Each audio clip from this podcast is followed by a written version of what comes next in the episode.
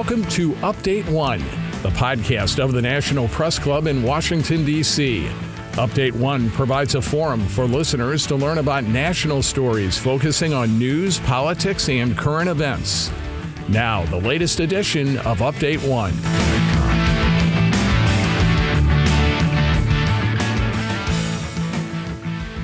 Welcome. I'm Mike Hempen of the Associated Press. I'm also a member of the Broadcast Podcast Committee here at the Press Club. I'm joined in the studio by fellow Press Club member David Hawkings, who's part of a new journalism initiative called The Firewall. David, welcome to Update One. So happy to be here. Now, you're a veteran DC journalist. You've been a reporter, an editor, a columnist, mainly covering Congress. You've done this for three decades now, and recently you were the senior editor of CQ Roll Call. You're giving up all this to start a new publication called The Firewall. What was your thinking? Well, the thinking is that uh, in my, as you say, I've been covering uh, Congress and I've been a press club member since uh, I think 1989. And back in 1989, when I first started covering the Hill, uh, it, it functioned, it worked.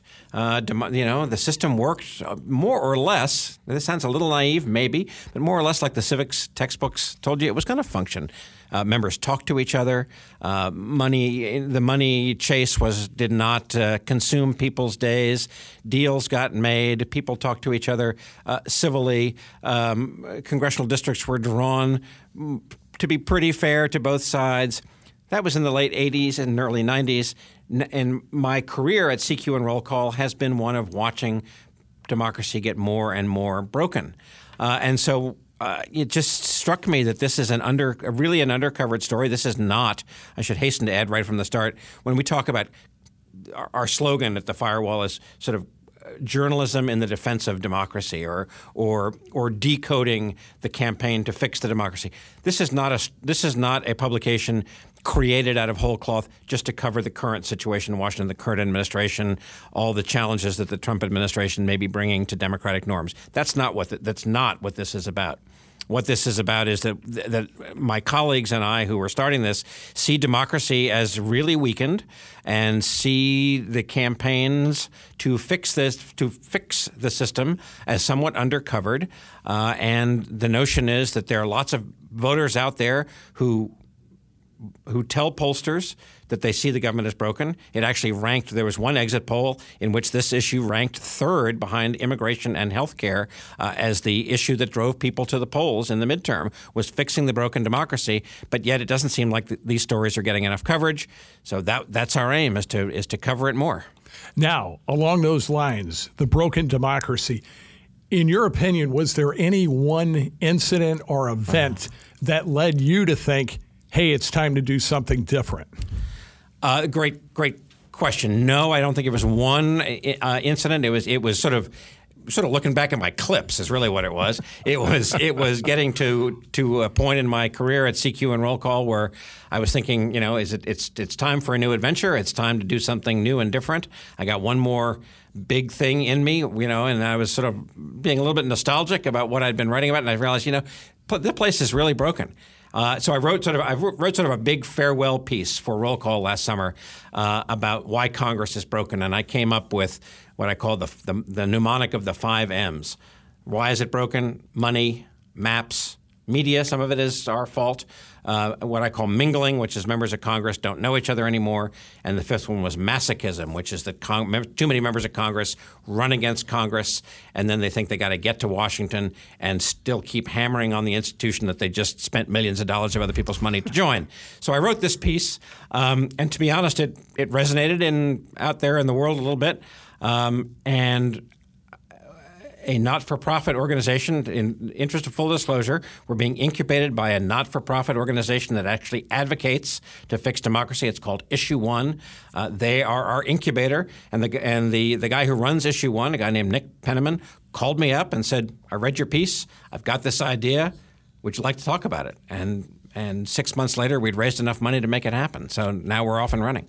You mentioned in 89 when you started that democracy pretty much worked the way it's supposed to and how it's steadily gone downhill. When do you think it really became broken? right about the time that I was starting covering. I mean, I, I do think that the, um, you know, the campaign, the, the partisanship that cr- was created uh, with the contract with America, uh, with Newt Gingrich. Uh, Newt Gingrich, you know, I mean, he's he was a brilliant man. He had lots of brilliant ideas. One of one of his, you know, one of his central ideas was was toppling the old order, and that wasn't just the old Democratic order. He wanted to remake uh, Congress in a different way. It was it and and it w- became a more partisan place during the contract with America. That intensified under the in the Clinton years. It intensified again under impeachment. It had already begun a little bit even bef- before I got to Washington, presumably with the the start of the judicial wars with with Robert Bork. Intensified uh, with Clarence Thomas. Um, but for this brief period after September 11th, I would say the, the trend line has been a pretty steady one, where with each passing year, uh, the, the, two, the tide 2000 election accelerated things. I'm interrupting myself here. With each passing year, each passing Congress, the place has become more polarized, more money driven, uh, less civil. Um, and I don't, I, you know, and you can look back and and pick out a dozen different sort of big instances where that was happening. But just each new year has built on the past. There's been no turning back.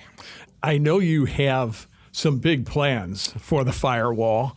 And we've been talking national politics, but actually, you're also going to be covering state and local politics. Right. So theoretically, any precinct or district in the country could wind up being covered by the firewall. I, I would hope so. I, I, would hope so. We're hoping to, you know, I think I think a lot of the efforts um, to address the issues of the broken democracy are not taking place in Washington.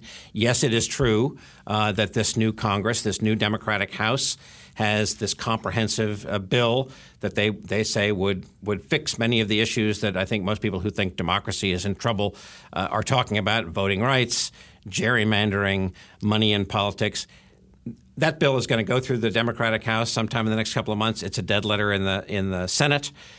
While that is happening, uh, there are lots of issues, lots of people out in the states that are trying to fix the system. This past year, this past midterm year, when people were focusing on control of Congress, there were maybe a dozen ballot initiatives that were approved that you would say were aims to improve the functioning of democracy in various states. Four more states, for example, took uh, the the process of drawing political maps, political map making, which has become a highly partisan power grab kind of thing, took that away from the politicians and turned it over to nonpartisan actors.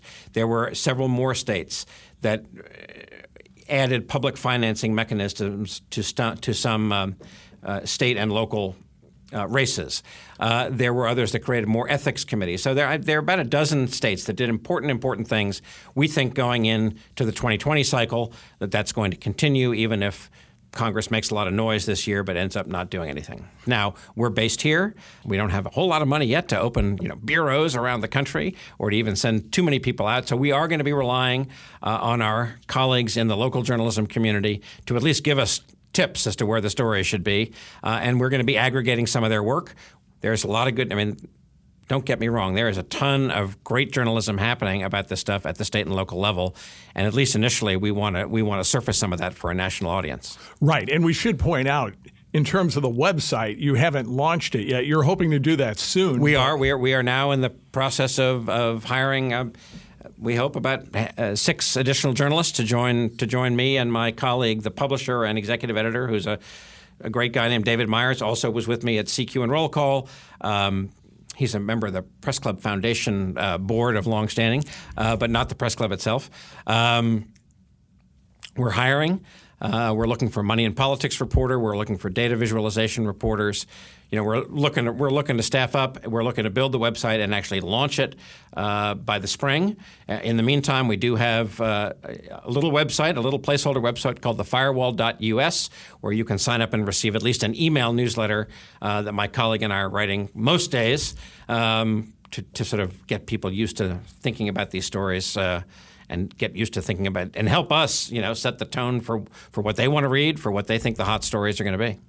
And obviously, you start here in D.C. and you add employees over the years. Do you eventually hope to have employees spread throughout the country if you can? That would be that would be terrific. Uh, that's I mean, there are certainly some some stringers maybe or some correspondents around the around the country, or at least and freelancers who can cover this stuff.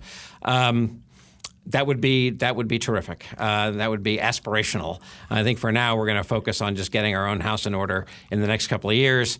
Build an audience. We sort of see our audience in sort of th- three or four circles. The tightest circle are the people um, the people who already care about this stuff. It's a fragmented it's a fragmented niche market, right? There are all kinds of people who think that democracy needs fixing but they're kind of a disparate group. Some people think the issue is ranked choice voting, which is a fascinating topic where you, you don't just pick one candidate or the other. You rank you rank your candidates in the order of preference, and then the person who gets the most number of if nobody wins a majority, then you go to uh, then second place votes matter and you can get elected with a bunch of second place votes. Some people think that's the magic bullet for fixing democracy. Others think it's money. Others think it's redrawing the maps. Others think it's voting rights there are a bunch of niche players in this in this world, uh, and they often don't talk to each other. Some of them are rivals of each other. We hope to make the firewall sort of a, a journalistic landing pad for this entire community, galvanize it, hope to drive the debate and make and make these issues more of an issue in 2020. I think there's a really ripe moment to make the issues of the broken democracy an issue in the presidential race next year. Um, so that would be sort of our, our first two-year target. Um, if that works, then we would then hopefully um, we can grow our audience. I mean, even as we're doing this, we're trying to, to address sort of the niche of, of players in the field. We also want people out in the country who who maybe think, well, gosh, I'm interested in the broken democracy. Where do I go? You know, if you're an environmentalist, you might know to go to the Sierra Club. Um, if you're in favor of the Second Amendment rights, you know to go to the NRA. But if you're in favor of democracy reform, is there a website that you know to go to right away? We would hope to be that destination. As you cover the broken democracy, is this going to be a down the middle publication, not leaning left or right? Uh, you bet. That's that is certainly our aim. Uh, we want to be journalistically, uh, certainly journalistically independent.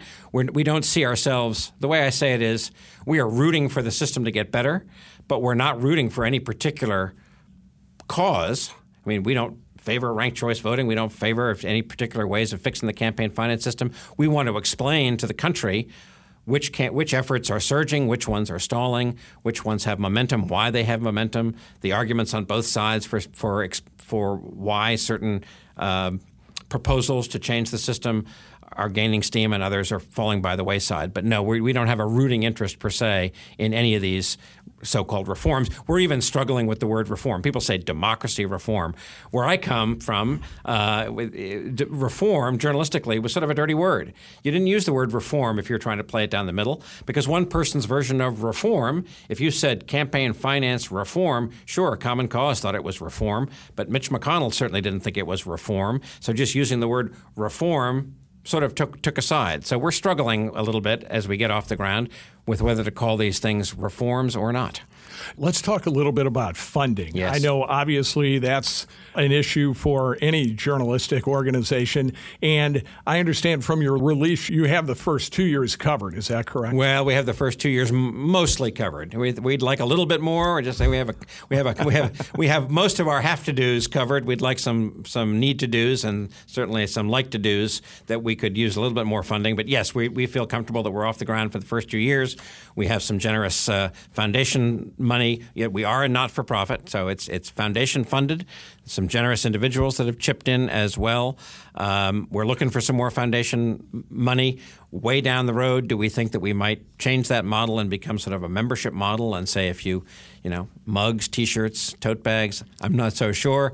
Um, I don't. We're not going to take any advertising at the start. That's for sure because we feel like we want to, we want to create a clean site, uh, free of advertising. Rely on our funders' money to just let let us explain journalistically to our new core of readers uh, what they should be paying attention to in this in this space, and then we'll talk about other ways of raising money down the line. What are the keys to success, in your opinion? Obviously, funding's an issue. Um, is it going to come down to good reporting? Is it a combination of those two? What do you think will determine whether this is successful? It's a great question. I think I think obviously building an audience, you know, the audience build audience size matters. Building an audience, as I as I was alluding to before, building an audience that is beyond the sort of inside the beltway or inside state the state house geeks who think about this stuff. Um, getting actual voters out in the country to read our stuff and say, "Hey, that you have now explained to me uh, what these what this issue is." I was interested in. Uh, to go back, I was interested in gerrymandering. I didn't really understand what gerrymandering was. You know, now I understand why it's important. Now I will either decide that I don't care about that's. You know, I understand why it's important, but it's not for me, or why I want to get active. So if we can, if we can speak to the country uh, and and and and make this a part of the conversation in the next campaign, then I think we will be off to a to a terrific start. As I as I said before, our clear sense is that there are people who have this a little bit miasmic belief that the system's broken, but don't know where to to you know put a toehold in and say, now I, here's where I want to go to understand this. Here's what I want to do, how I want to take action. If we can help them with that and grow an audience of, of civically engaged activist voters, then we'll be real happy. David, we wish you the best of luck. Thank you so much. And thanks for being on Update One. It was great. David Hawkings has been the guest on this edition of Update One. I'm Mike Hempen. Thanks for listening.